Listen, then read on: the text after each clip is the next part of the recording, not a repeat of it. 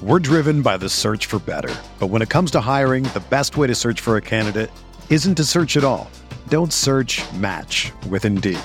Indeed is your matching and hiring platform with over 350 million global monthly visitors, according to Indeed data, and a matching engine that helps you find quality candidates fast. Ditch the busy work. Use Indeed for scheduling, screening, and messaging so you can connect with candidates faster. Leveraging over 140 million qualifications and preferences every day, Indeed's matching engine is constantly learning from your preferences, so the more you use Indeed, the better it gets. Join more than 3.5 million businesses worldwide that use Indeed to hire great talent fast. And listeners of this show will get a $75 sponsored job credit to get your jobs more visibility at Indeed.com slash BlueWire. Just go to Indeed.com slash BlueWire right now and support our show by saying that you heard about Indeed on this podcast. That's Indeed.com slash BlueWire. Terms and conditions apply. Need to hire? You need Indeed. This podcast episode is brought to you by Coors Light. These days, everything is go, go, go. It's nonstop hustle all the time. Work, friends, family expect you to be on 24 7. Well, sometimes you just need to reach for a Coors Light because it's made to chill. Coors Light is cold lagered, cold filtered, and cold packaged. It's as crisp and refreshing as the Colorado Rockies. It is literally made to chill. Coors Light is the one I choose when I need to unwind. So when you want to hit reset, reach for the beer that's made to chill. Get Coors Light in the new look delivered straight to your door with Drizzly or Instacart. Celebrate responsibly. Coors Brewing Company, Golden, Colorado. Hey there. We at Blue Wire wanted to thank you for your continued support of this podcast.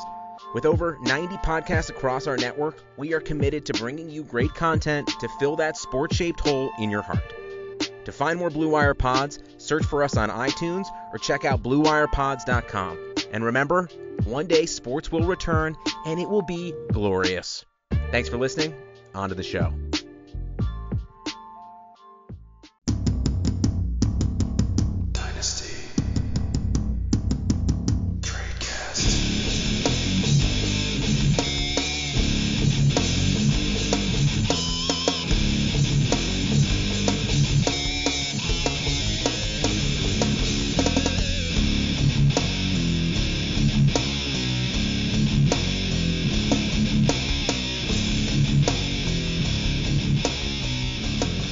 Hello, everybody, and welcome to another edition of the Dynasty Tradecast on RotoViz Radio, brought to you by our friends over at Blue Wire, Bet Online, and Blue Chew.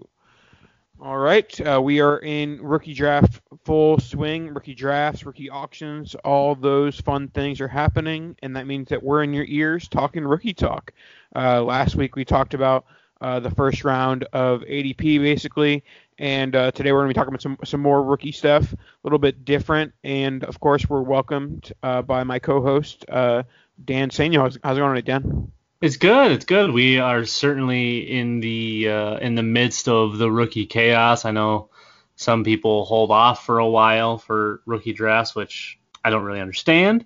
Uh, but yeah, it's it's a, a little bit of, of rookie fever, a little rookie chaos. We're seeing a lot of kind of crazy trades. A lot of people um, shifting their entire roster to try to get their hand a little deeper into the cookie jar. So it's uh, it's a good time. We finally have a little action in our lives as we uh, remain quarantined or whatever, stay at, stayed at home, and it's uh, it's nice to to have some action, to have it back in our lives, trades happening, people timing out, during drafts. It's just you know it's dynasty season.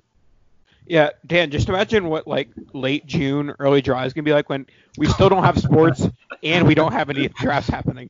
that, at that point, I will be trading to trade, and I will make a lot of really bad trades, and then my rosters will all look awful because I have zero patience yes, patience is important in the game of Dynasty, and it's also important to get your RotoViz subscription.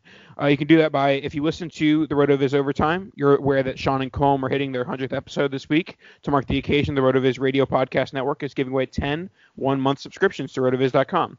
If you already subscribed, we will add it to your subscription, and if you aren't signed up, you will get, get a one month subscription. All you have to do is rate and review the podcast on your podcast app or retweet a podcast tweet on the RotoViz Radio Twitter feed. More retweets equals more entries. As a reminder, RotoViz Radio listeners can receive a 10% off a one-year RotoViz subscription by applying the discount code 2020RV Radio at checkout. Once again, that's 2020 RV Radio for a one-year subscription, 10% off. Now let's get into the show. We will start today's show with the man that we skipped, the man that we were talking ADP last week of one quarterback leagues, and he was the 112. We're like, you know what? We're not talking about a quarterback going 112 because that is just bananas. so what we will talk about and I think that we're, we're going to talk quarterbacks to start the show, and we're talking about the Superflex frame. Now, Joe Burrow, he's my 101 in Superflex. I think he's many people's 101 in Superflex. But I have seen a lot more than I expected of CEH at 101, Jonathan Taylor at 101 in Superflex leagues that I just don't get it. I, I think Burrow is the safer asset as a prospect, going number one overall. The production he had, you know, in his final season at LSU. I don't really see how you go anywhere but but Burrow at 101, and if you do, maybe go Tua. Yeah, I've actually seen a surprising amount of Burrow, Burrow at two and Tua at four. Uh, you're getting CEH and Taylor peppered in at one and three. So I think if you're in a super flex league, having the top four for sure is the honey hole but honestly, anywhere up to like 10, you're still getting one of the one of the high end guys. But yeah, we did skip Burrow. Uh, I, I think he's probably got to be the 101 just because of perceived value. Even if you don't think he's truly the 101, you could probably flip him for more than you're going to be able to flip CEH4, for instance. Uh, even though the hype there is pretty incredible at this point. But yeah, Burrow going to Cincinnati. We kind of we, we chatted a little bit about it post draft, but you know, the, it's it's a it's a nice landing spot. They added a weapon in Tee Higgins, who we talked about last week. They still have Joe Mixon. Giovani Bernard's still there, even though he's kind of an afterthought at this point. You, you have Tyler Boyd. You have, you know, AJ Green, who knows what he has left in the tank. He, who knows if he wants to be in Cincinnati at this point. Uh, but certainly getting Burrow there should help the morale and that offensive line should be a million times better. Hopefully, this is a trend moving forward. They they're able to continue to build around him, but that offense is for the most part set. Uh, they've got basically what they need to compete. It's going to be that getting that defense going. So for now, it's hard to not say Burrow's 101 because the defense is still absolutely trash, and they're probably going to be throwing a lot. That probably means going to be throwing more more interceptions than you'd like, but unless it's like a minus two or minus four interception league, if you can roster Jameis at any point, you should love rostering Burrow. So yeah, definitely my 101. But again, even if you don't like him, uh, you can take him and flip him because quarterbacks are uh, they're worth just their weight in gold, honestly. Or more importantly, if you don't want Burrow and you have 101, I would trade the 101. 100%. Because, because you're still giving the person trading them the option to take CEH or Burrow.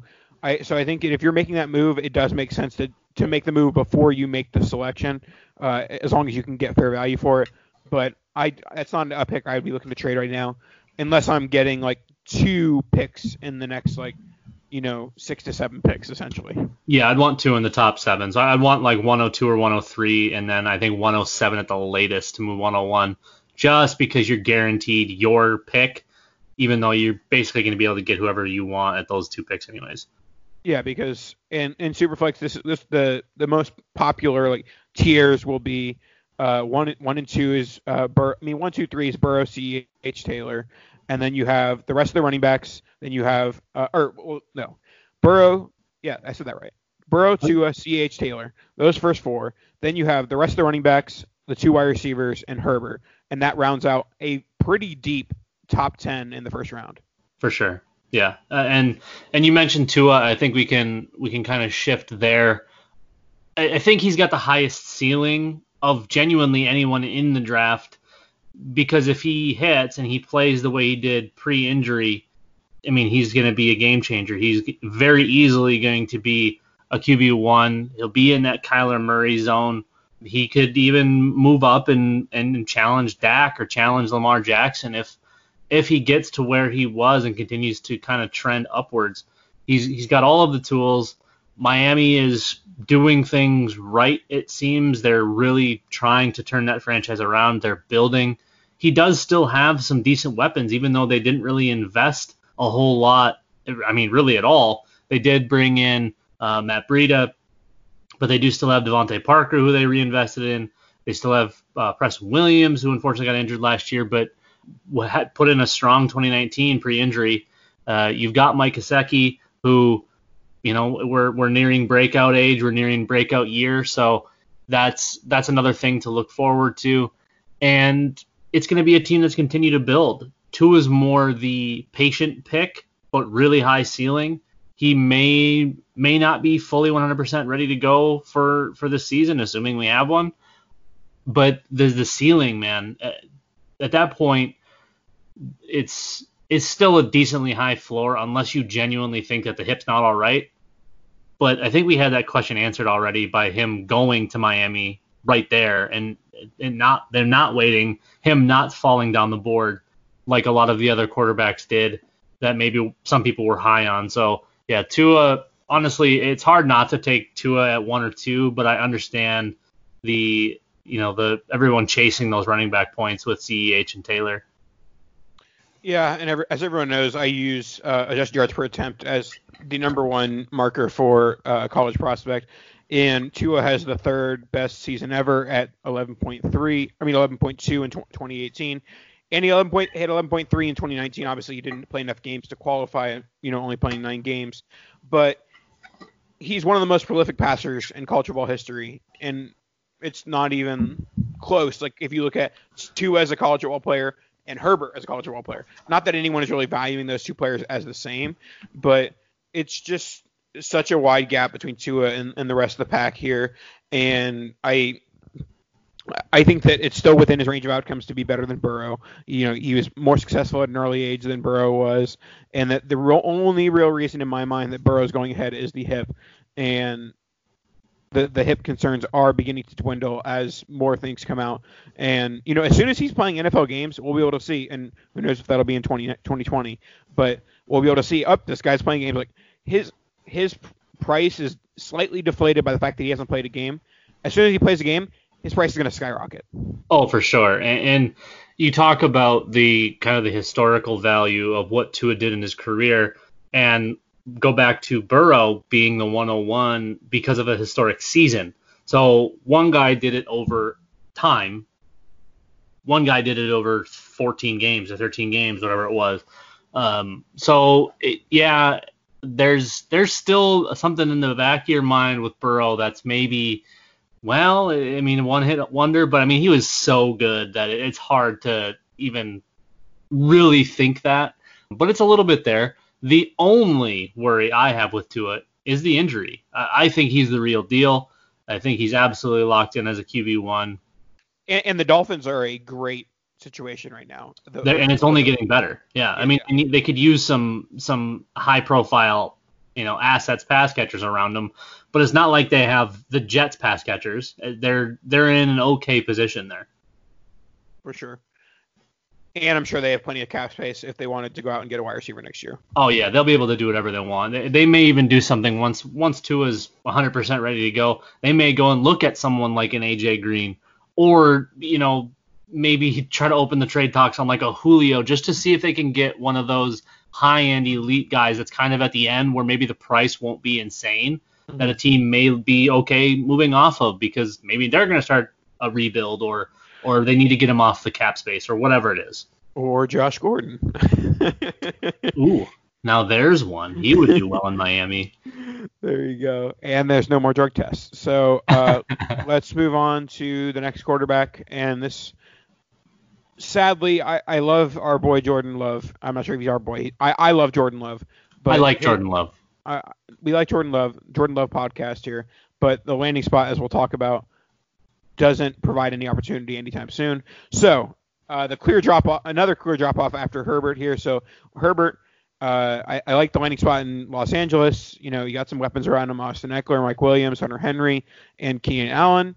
And I think he's in position to start early. I think that t- Taylor, Tyrod Taylor, doesn't start more than a game or two. Herbert ends up starting very early in the season and ends up being a franchise quarterback. So, some people have said he's you know a lower end guy, but I think that he has, you know, top 10, top 15, you know, dynasty quarterback upside. Yeah, and it's not like he's throwing to nobodies. You know, we mentioned Miami having mediocre pass catchers.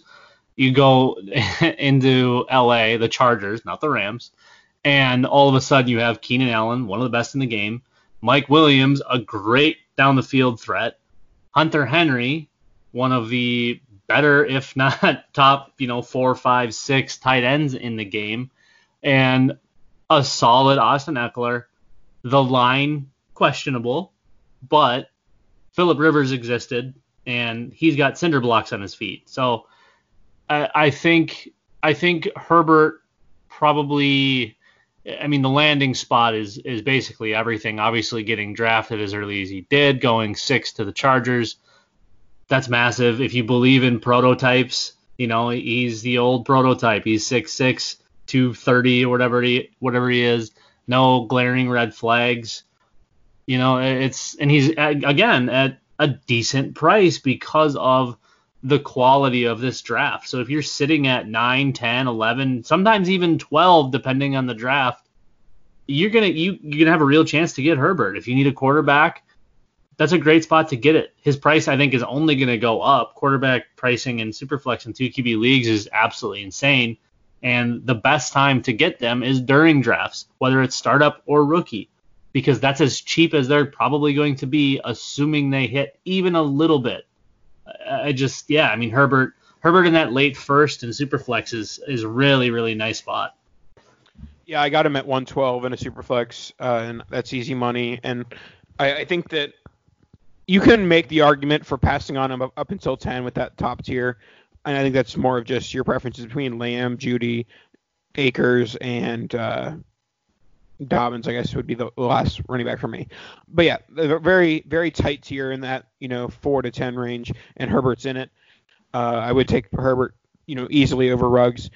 But yeah, so we're, we're good with Herbert. I think he's a solid guy in that, that late end of first round of rookie of superflex rookie drafts. Before we talk about uh, the final two quarterbacks we'll talk about for today, uh, let's hear a word from our good friends over at Bet Online. With currently no NBA, NHL, or MLB, you might think there's nothing to bet on. Well, like normal, you'd be wrong. Our exclusive partner, BetOnline, still has hundreds of events, games, and props to wager on. From their online casino to poker and blackjack, they're bringing Vegas to you. Missing the NFL? No problem. BetOnline has live daily Madden NFL 20 simulations that you can bet on. You can still bet on Survivor, Big Brother, American Idol, stock prices, and even the Nathan's hot dog eating contest. Nathan, we should probably work that into an episode at some point. All open 24 hours a day. Hashtag Dynasty Dudes. All of that is open 24 hours a day and all online.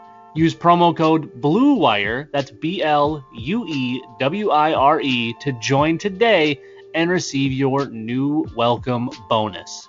Bet online, your online wagering solution. All right, let's move into this next tier of quarterbacks, and we'll start with the guy who was start, drafted in the first round. Uh, not surprising that he went in the first round. Surprising at, at his landing spot, Jordan Love. The Green Bay Packers traded up to select Jordan Love. Now they've done this before. They've done this before, trading up for a quarterback to be the successor of their 37-year-old quarterback. Uh, but that quarterback was always in retirement talks. Aaron Rodgers not hinted or sniffed at retirement once, so that was surprising to see Jordan Love land there. Now, uh, I will say from a dynasty perspective, I love it. I I don't love it in terms of the fact that I'm going to be playing the waiting game and I have several Jordan Love shares. I love it in the fact that Jordan Love is way too cheap right now. Uh, Jordan Love is going in that 205 to 207 range in Superflex. That is far too late for any first round quarterback to be going in. What say you, Dan? Well, we I, I like to work a lot off of historical data. And our good friend Russell Clay is very good at posting that on the Twitters. Uh, so historically, getting drafted around where Jordan Love got drafted, not great, not uh, not not super great, not a whole lot of superstars coming out of that spot aside from well, Aaron Rodgers. Guy, uh, yeah, aside from the guy that he's currently working behind. So I mean, there's that, but I think Love has tons of upside. Not quite the ceiling of Tua, but I mean, it's there. They got the dual threat quarterback. Uh, we're starting to see that trend work a little bit more in, obviously, with the huge Lamar Jackson season uh, or seasons. I guess if we want to consider the first one a a massive success, we can. And you know, Love, I, I think it's kind of a bad rap, but for his value right now, because he's going to have to probably wait a minimum of two years, uh, I think 2021, after the 2021 season, is the first time the Packers can get even a little bit away from Rodgers' contract because right now his dead cap is like almost 60 million or something, which is insane. They're not moving Aaron Rodgers anytime soon uh, because I don't think there's any way around it I, unless I'm misreading that situation. Uh, it's Aaron Rodgers for at least two years, and hopefully they can get him back on board with the whole situation. I'm pretty sure he's livid about it because he seems like a pretty normal, nice guy. Uh, yeah, retiring doesn't seem like something that's happening unless he's retiring from family functions. That's probably the only thing. Wait, he already did that. Yeah, no, I mean, love, like you said, you you love it because he's super cheap. You just have to be patient, and at some point there'll be whispers of, "Hey, Rodgers is unhappy. Hey, Rodgers is this. Rodgers is that."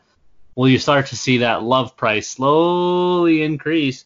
And you really, I mean, Dynasty is a waiting game, anyways. Yeah, there's a lot of guys that draft for one, two, three year windows, but I mean, if you've got a roster spot, which you absolutely have, because a lot of you are still rostering Jason Witten, and some of you still have Calvin Johnson, guys, it's over. All right. And, and Dan is rostering Deon Cain, so. Hey, we don't need to go there. That's that's still sore. so she said. Um, yeah, uh, I think if you have the patience, hold on, man, because it's going to be worth it in the long run. Getting to play behind one of the best to ever do it is important. I'm not saying it's everything, but it's important, and you can learn a lot. I'm thinking the same thing for Jameis sitting behind Drew Brees, uh, because uh, he's booty cheeks, but getting to sit with Brees is important. Look at what it did for Teddy Bridgewater. Yeah, and we'll wrap up the quarterback talk for today with uh, the quarterback drafted in the second round of the draft, Jalen Hurts to the Philadelphia Eagles. Another one of the more surprising picks in the first two days of the draft. Uh, the Eagles drafting a quarterback. Now, while I am uh, excited and enthused by Jordan Love, I went from interested in Jalen Hurts to I'm pretty much out because yes, his price has dropped a little bit, but his price has probably dropped from early mid second to like late second. And in the late second, I can get other second and third round running backs. I can get other second and third round wide receivers and I just I just see more easy routes to playing time and value at those positions than I do with Jalen Hurts at quarterback. Yeah, I mean Howie Roseman's a it's a great GM. I think he has been scared by not having a good backup since Foles left. Obviously, winning the Super Bowl with Foles, we will never stop hearing about it. Uh, and no matter what you think about Carson Wentz, I mean, the contract kind of has him locked in. Hurts is drafted to be a backup quarterback. They just had to go get him because they're probably still scared of the injury bug, and they think he can plug and play into that offense. Which, I mean, Hurts does a lot of things good. He's not exactly what Carson Wentz is, but you add mobility, and all of a sudden the offense opens up a little bit because now you have to worry about the quarterback's legs. So I think I think Hurts was drafted specifically to be a backup. That doesn't mean he's a career backup. I just think he was brought in in this situation as insurance. I mean, it's not it's not an indictment on Carson Wentz, even though I'm still not really sure he's great.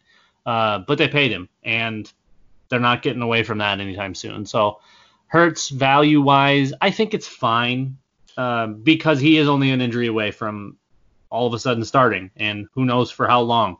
And maybe it's a thing where he starts, he looks good, and then they trade him and you know uh, get get a nice return on their investment. So I don't think he's great. I think he brings that extra dynamic that again, like we just talked about, is becoming more and more popular. I did once tweet that uh, quote unquote Jalen is so bad it hurts. I'm extremely funny. in that regard. I think it was actually during the national championship game when he then actually got hurt and then wasn't playing anymore. Uh, so that ended well. Um, yeah, value. I, I, don't. I mean, the value's fine. I think. Uh, I mean, who are who are we really taking over him? Zack Moss, AJ Dillon, that those guys? Yes, that's who I'd take over him. Okay. I mean, uh, for me, that's that becomes a toss up because again, he's an injury away from being the starter.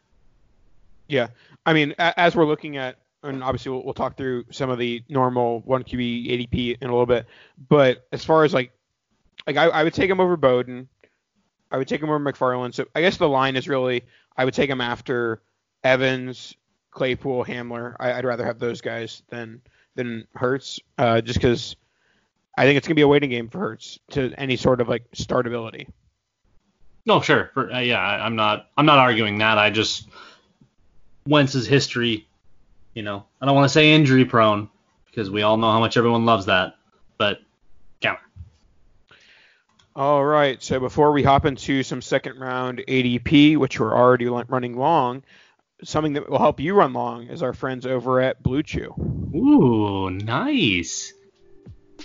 Guys, looking to last uh, a little longer, go a few extra rounds, get to BlueChew.com. BlueChew.com has the first ever chewable that brings your performance in the bedroom to another level. They've got the same active ingredients that are in Viagra and Cialis, so you know that they work. And since they're chewable, they work faster. You can take them anytime, day or night, even on a full stomach. Plus, you don't need to go to the doctor's office or spend time waiting in the pharmacy line. Blue Chew's online physician is free of cost, and once approved, your order ships straight to your door in discreet packaging. Here's a great deal for you guys. Visit bluechew.com and get your first order free. Yes, free when you use promo code BLUEWIRE. That's B L U E W I R E. Just pay $5 for the shipping. Again, that's B L U E chew.com, promo code BLUEWIRE. Alrighty, let's run through some one QB second round ADP.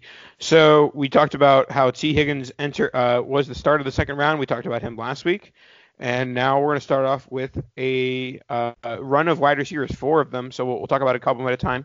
We have Denzel Mims and Brandon Aiyuk. Denzel Mims, late second round pick to the Jets. Brandon Aiyuk, late first round pick to the 49ers. Uh, obviously, Brandon Aiyuk has already been one of my biggest targets of uh, rookie season. I feel like he's probably in my drafts has probably has an ADP a little bit lower than this, more like a um, 16, 17. Granted, it's only a couple spots, but I feel like I've been getting a little bit of a cheaper price. But e- either way, I'm perfectly fine with taking him at this spot at, at 15 overall. I think he's a good value here. And Deebo Samuel's not, and we talked about this before the draft. Deebo Samuel's not your prototypical NFL wide receiver one. He is a bit of a slash player. He's a guy who's going to get the ball in a number of ways through the air, on the ground, and I think that Aiyuk will will be more of that wide receiver one role and get those wide receiver one targets uh, as he enters. Even it might take a, a, few weeks into his rookie season where Deebo is the top target, but I think that in the next uh, 12 to 24 months, Aiyuk ends up ends up being the top target in San Francisco. Yeah, and I mean the draft capital is there. Um, obviously, get, get to go to a great NFL coaching staff, great NFL mind, and Kyle Shanahan. And I mean, you have the the San Francisco Yackers is what they probably should call them because Aiyuk and and Samuel and Kittle, all of the running backs, they're just trying to make life as easy as possible for Jimmy Garoppolo because they're not going to be running all these intricate routes. they're going to be running intermediate stuff trying to scheme these guys open and let them do the rest of the work. That's where the talent takes over. That's where the talent wins out. Is just get them the damn ball. They're gonna do it with Deebo. I don't think getting Aiyuk changes Deebo's value really at all. And Aiyuk's probably gonna be right in that same realm. It's just gonna depend on how they scheme him, how they use him. Denzel Mims now is you know, he's a late second guy into a completely dormant room, wide receiver room in in um, in New York. I don't love Mims. Um, I was worried pre combine, pre draft, I was going to fall in love with another Baylor wide receiver. I thankfully didn't. I see a, a 50 50 type guy that doesn't catch 50% of the 50 percenters. That's not a good. I don't think that's good math. Uh, he feels to me like if someone cut off Alshon Jeffery's hands. Does that seem fair? He's got hands like feet. He makes either circus catches or drops the simple ones. Uh, I just, you know, it's fine. He's going to be peppered with targets. He's probably going to look great for a season or two. Uh, and I guess chase volume if you really want. I just don't think he's cut out for the long term. I don't think he's great. Uh, I, I would much prefer Aiyuk, and, and like you said, I think he's going actually later. People have been have been kind of hoarding those Pittman shares. He's been sliding up, and I've been seeing Zack Moss go way too early. I've been seeing AJ Dillon slide up and still actually going after Moss. Are, we'll talk about both those guys in a little bit, but yeah, I, I would probably have Aiyuk right there with Higgins, honestly, and and I would have Mims quite a bit lower. But yeah, I mean at, at that point you're just chasing volume. Yeah, I'm also fading Mims. I'm probably not going to end up with any shares, even though I do like Darnold and kind of the key for Darnold being successful probably is Mims being successful this year. So, right. you know, kind of a catch 22 there. But we'll move on to another pair of wide receivers, uh, Michael Pittman and Bryan Edwards. Like like you just said, I believe Pittman is definitely going higher than this 204 uh, pick that he's going right here. I haven't really seen him fall past 202, uh, and so I, I, think he's being a tad overvalued right now. Uh, kind of a later career breakout. He's an older prospect, uh, but but he's going to Indy, which is an intriguing landing spot. They did add Campbell in the second round last year, so this back-to-back years adding a second rounder. And Hilton has had his health issues, obviously. So I think this is an okay spot for him. I don't think he's super overvalued, super undervalued. Uh, I think he's just kind of meh here. Uh, what are your thoughts on Pittman? Yeah, I think I think he gets the kind of the USC treatment. They haven't really had the a great quarterback of late or any sort of quarterback play. Um, so I, I, think we can kind of blame a little bit on that. Obviously, he's not, you know, he's not Juju or anything like that. Um, but we saw Jalen Reagor go super early, and he continues to go super early in these dynasty drafts. And he had a quarterback that I don't think had an actual arm connected to his body. So, uh, yeah, I mean, I think Pittman's probably right there again with Aiyuk and Higgins. You know, he's he's that late first, early second, depending on the way things fall. Uh, I honestly probably talent wise am, am taking Bryan Edwards. I think he's a great value in this mid second. You know, he got drafted in the third round solely because of the injury. We were talking what two years ago that Bryan Edwards is the wide receiver one in this class, and now all of a sudden he's a mid second in these drafts because where he was drafted and due to injury. Honestly, for the money, give me Edwards in Oakland over anyone that they have, anyone that they drafted. I'd rather have him than Ruggs. He, you know, that whoever else, um, Lynn Bowden doesn't do anything for me. Tyrell Williams, I'm pretty sure is going to be in a body cast all year. Uh, and then you just have to fade Darren Waller, and I mean, Edwards could genuinely put up big big boy numbers, wide receiver two type numbers. Yeah, I mean, this this is a nice cushy part of having those early seconds or even mid seconds at this point, where you can get one of these four wide receivers, and even if you wanted to throw like Laviska Shenault, who we'll talk about in a minute, into that group, I mean, that's a really nice group of fairly cheap guys that really could produce. Yeah, for sure. I, I do like Edwards a lot. I haven't really gotten too many shares yet. I think it's more just a matter of not being in the right place at the right time. Uh, but I, I, do like him in that mid second round. Now, let's let's do this. Let's talk about a few of the, the running backs at once here. Um, there's a bit a bit of a cluster of running backs. We have Zack Moss, third round the, from the Bills. We have Antonio Gibson, third round to the uh, Washington and AJ Dillon and Darrynton Evans. So we have four running backs here. Uh, what, which one is your favorite of this bunch, and which one do you think is the most overvalued at this stage? Well, I, I think uh, just to start with where you ended, the most overvalued I think is Zack Moss. Singletary's still there. I think at at best case scenario, it's a 1A, 1B. You know, Moss is fine, but again, you're talking about mid to late third round running backs that historically don't pan out. Uh, AJ Dillon's probably my favorite of the group. I think he would have been my favorite of the group pre-draft, pre-combine even, and then goes to a halfway decent situation where they don't seem overly committed to Aaron Jones. He's gonna be looking for a contract. Obviously, Jamaal Williams is still there, and you know they bring in kind of a, a better Jamaal Williams and AJ Dillon, and they take him in the second round. And you know, it, everyone was kind of questioning what what Green Bay's doing in the draft and whatever, but you take him in the second, he's going to be used. He's not just being taken to be depth. I mean, that's you're going to use him there. Um, I do like Gibson and I like Darrynton Evans quite a bit. I think those are more your Swiss Army knife, your kind of uh, Curtis Samuel esque type guys. I think Gibson's going to get a good amount of run. I think we saw uh, Chris Thompson succeed in Washington, uh, and I think we can expect something similar from Gibson. Yet, I mean, they don't have a clear cut back that's going to do everything. You know, AP is 116 years old.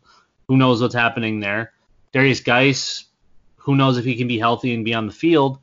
And Gibson's, I mean, honestly, right there with those guys as far as you know ability. Obviously, at this point for Adrian Peterson because he's 100 years old, but I mean, Gibson can do a lot for you, and uh, I, I like him in this area too. And, and Evans, you know, Derrick Henry's not a big ball catcher, so you, you're just looking for for more more guys for Ryan Tannehill at this point to get the ball to. Obviously, Corey Davis didn't really pan out the way we wanted.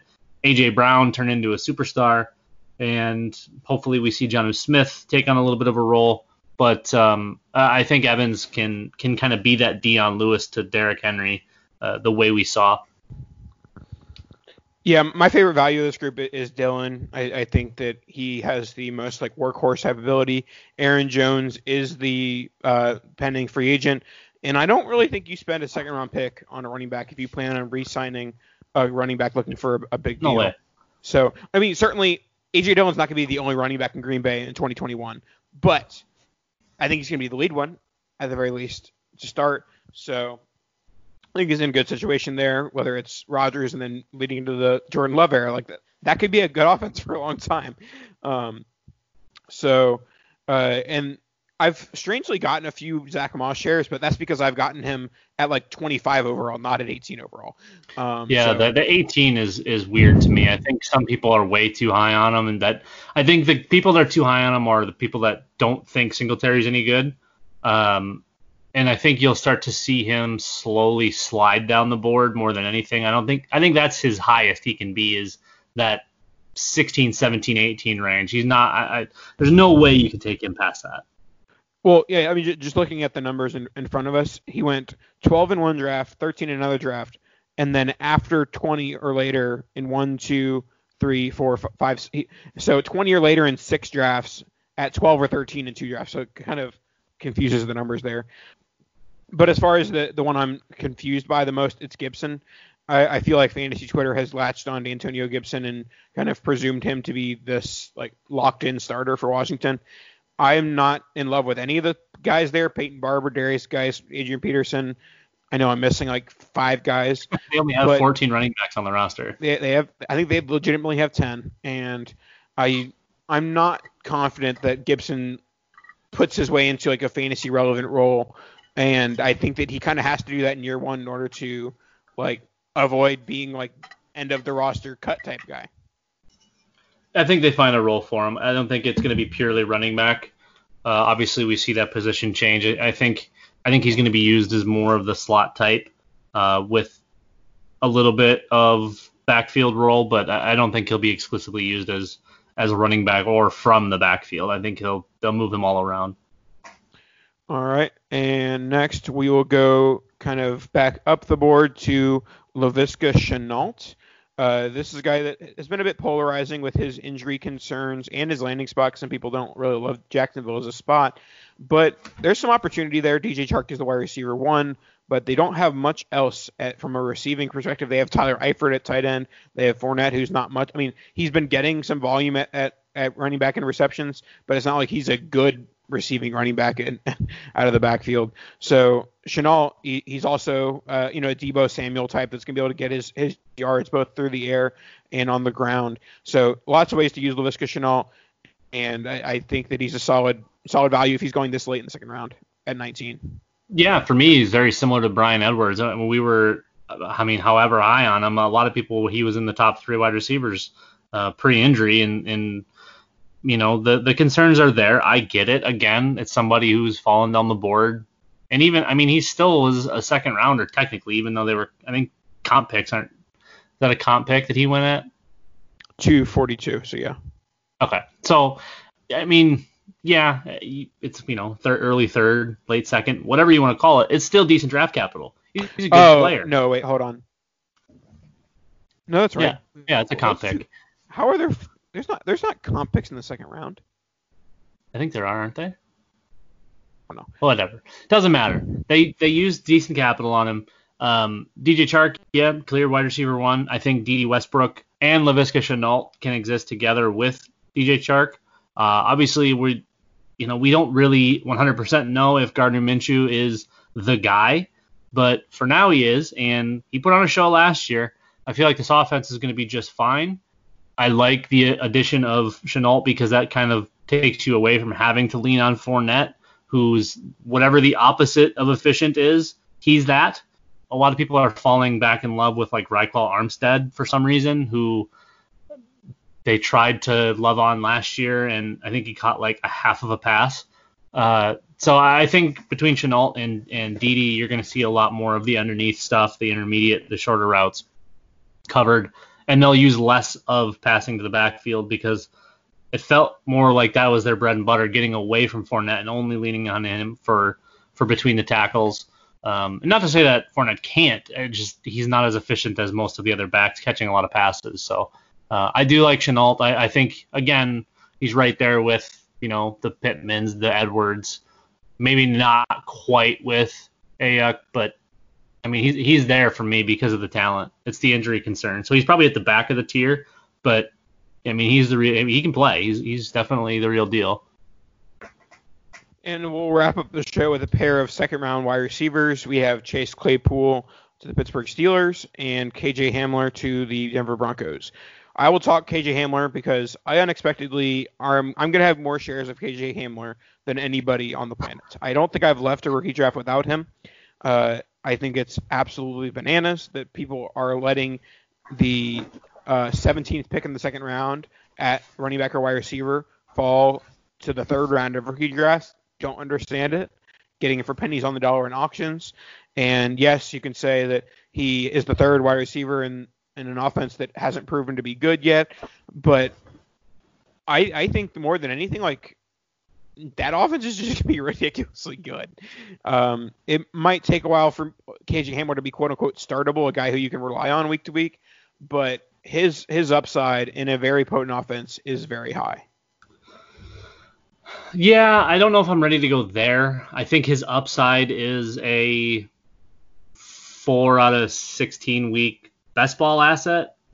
I mean, you get the he's he's poor man's Henry Ruggs is what he is. You're you're you're hoping that he becomes a he becomes an outlier because those guys historically, again, go back to the historical data, don't succeed. Not as fantasy assets. It doesn't mean that he can't be a good NFL player, which I think KJ Hamler will be a much better NFL player, more useful in those terms keeping that defense honest, but I don't think he has the physical tools to be a really good NFL wide receiver. He's fast, and that's about it. He's a Penn State cyborg that we've been seeing from from Penn State over the last few years because their their strength program is nuts. I think he's a great athlete. I don't think he's a great football player, but they might be able to turn him into one. I just don't think it's going to be great for fantasy. Uh, Claypool, you know, with the ties to Pittsburgh and how they draft wide receiver the last 15 years or so, they've been pretty darn good at it. You know, I'm certainly intrigued. That's really nice draft capital. I think he showed enough at Notre Dame. Again, someone that struggled because he didn't really have much for a quarterback. But there's a lot there, and there's a lot to like. I thought they would make the push to transition him to tight end, but it's not the worst thing in the world to have a big body wide receiver on the outside to work with Juju. Uh, I think it's something that Juju desperately needs. We are going to see that offense hopefully return to form if Ben can stay healthy, at least for 2020. But it could very, look very different soon. I mean, realistically, if Ben's gone, maybe they don't extend Juju. Who knows? Uh, it it could be it could be Claypool and Diontae Johnson and James Washington for all we know. Yeah, I I haven't found myself as infatuated with Claypool as I have Hamler, uh, but I, you could make the argument he has the easier route to targets with really just Juju in front of him. Um, you know, James Washington and you know whatever else is going Diontae on. Johnson, yeah. Diontae Johnson, yeah. Um, but yeah, we'll, we'll see. I'm not I'm not as like oh put him at tight end, put him at tight end. Like if you're putting him at tight end, you're putting him at you know the Evan Engram version of tight end. Yeah, not, really yeah, you go big end. slot. That's all you do. You go big slot. That's I mean it's not a genuine tight end. I just thought they'd make that transition.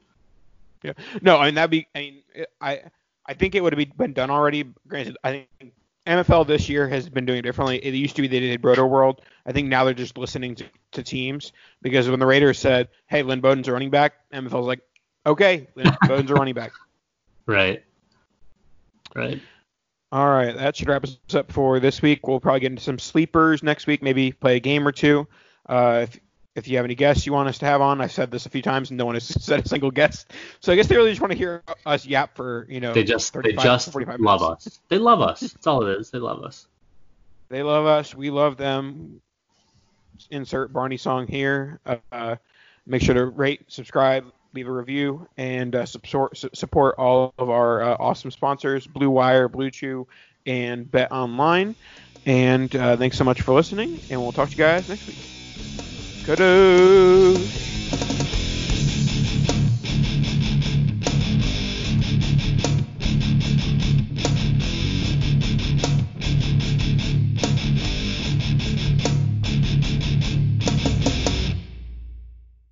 Circle back.